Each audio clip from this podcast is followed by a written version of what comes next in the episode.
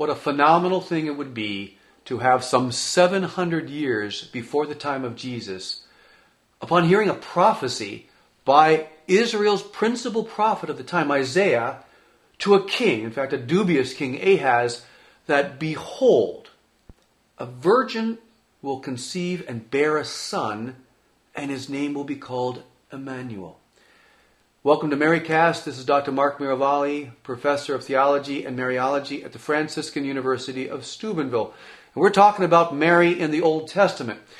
In our last segment, we talked about uh, the Genesis 3.15 prophecy, what, what, was known as the Great Prophecy, that, uh, that there would be an enmity between the woman and the serpent and between their respective seeds.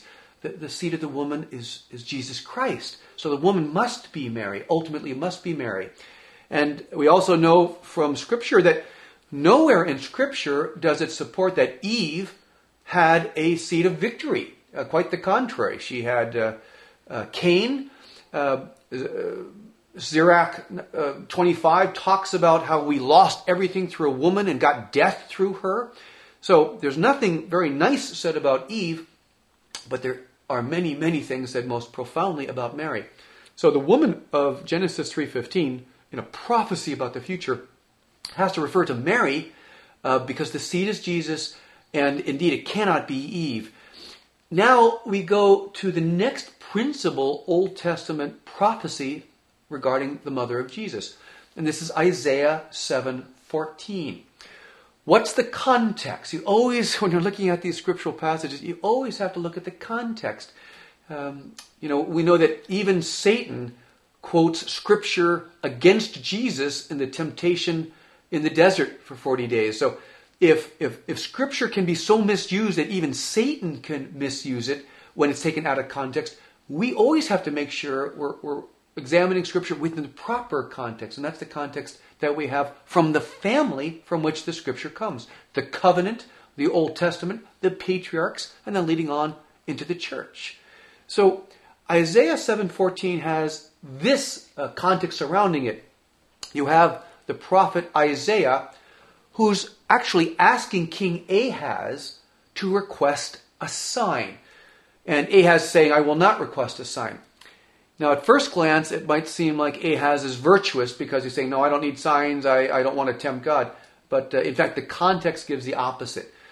God wants Ahaz to ask a sign of the prophet Isaiah because Ahaz is trying to solve things humanly, politically, uh, by having um, agreements, contracts with those who are about to uh, be close to invading him and those he thinks are going to protect him in, in that region. So the opposite is necessary. You don't need a human political response here. You need heavenly wisdom. So, in fact, Isaiah, by the command of God, is, is asking Ahaz to ask a sign, ask for a sign. But he won't. So finally, Isaiah, under the inspiration of the Spirit, says, Well, I will give you a sign. Behold, a virgin shall conceive and bear a son, and you shall call him Emmanuel because he will save his people from their sins. Now, this is an extraordinary prophecy, once again, 700 years before Jesus. And going back to St. Jerome, what we talked about in earlier programs, there's an immediate reference of this prophecy about the, the difficult times that Ahaz and uh, the, the line of David will have there, but at the same time that the Jewish people will have. But at the same time, the ultimate fulfillment is that the line of David will struggle until, until a virgin will conceive and bear a son. Now, let's go to the text of Isaiah and, and look at that word. The word virgin in the Hebrew, it's Alma. And Alma means virgin or maiden. And in every use in the Old Testament, in the Hebrew Old Testament, that word is virginal in context, in connotation. In the Greek, that word virgin is parthenos. And parthenos means exclusively virgin. And if that wasn't enough for us, we know that in the New Testament, in Matthew 1, that in fact, Matthew tells us that Mary's yes to the archangel Gabriel, Mary's yes of a virgin conceiving and bearing a son, that that in fact is the fulfillment of the great prophecy of Isaiah 7:14. So, my friends, for, for, for Bible believing Christians, there's no question that this is the great sign. Uh, for any who think that uh, oh, maybe this is an exaggerated prophecy or maybe it referred to something else, keep in mind what kind of prophecy could it have been if Isaiah said, Behold, Ahaz, a young married woman will conceive and bear a son. Uh, there's no great sign value in that, right? That happens every day.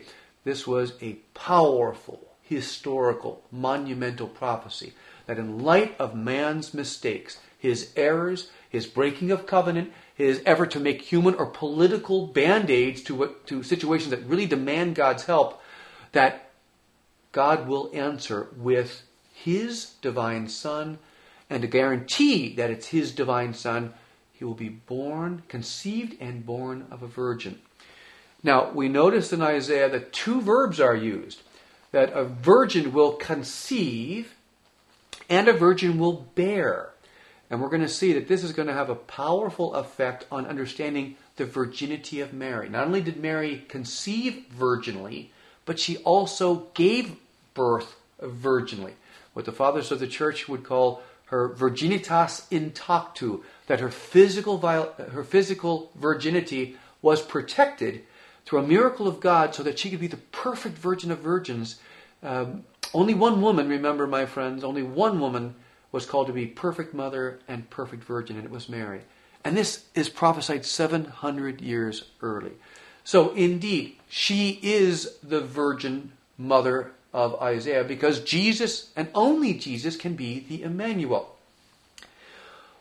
What about the context of this in terms of uh, Genesis 3:15, what we've talked about before, and with an upcoming prophecy, uh, Micah 5:2-3? Well, notice that in the Genesis 3:15 prophecy, there's no reference of the man. There's no re- reference of, of E of Adam directly. It's, it's just the woman. That's that's what takes place. The same is true in Isaiah 7:14. It's a virgin shall conceive and bear a son. Well, this is very odd for Jewish genealogy. You don't mention a woman unless you mention the male line and uh, the, the genealogy from which he comes.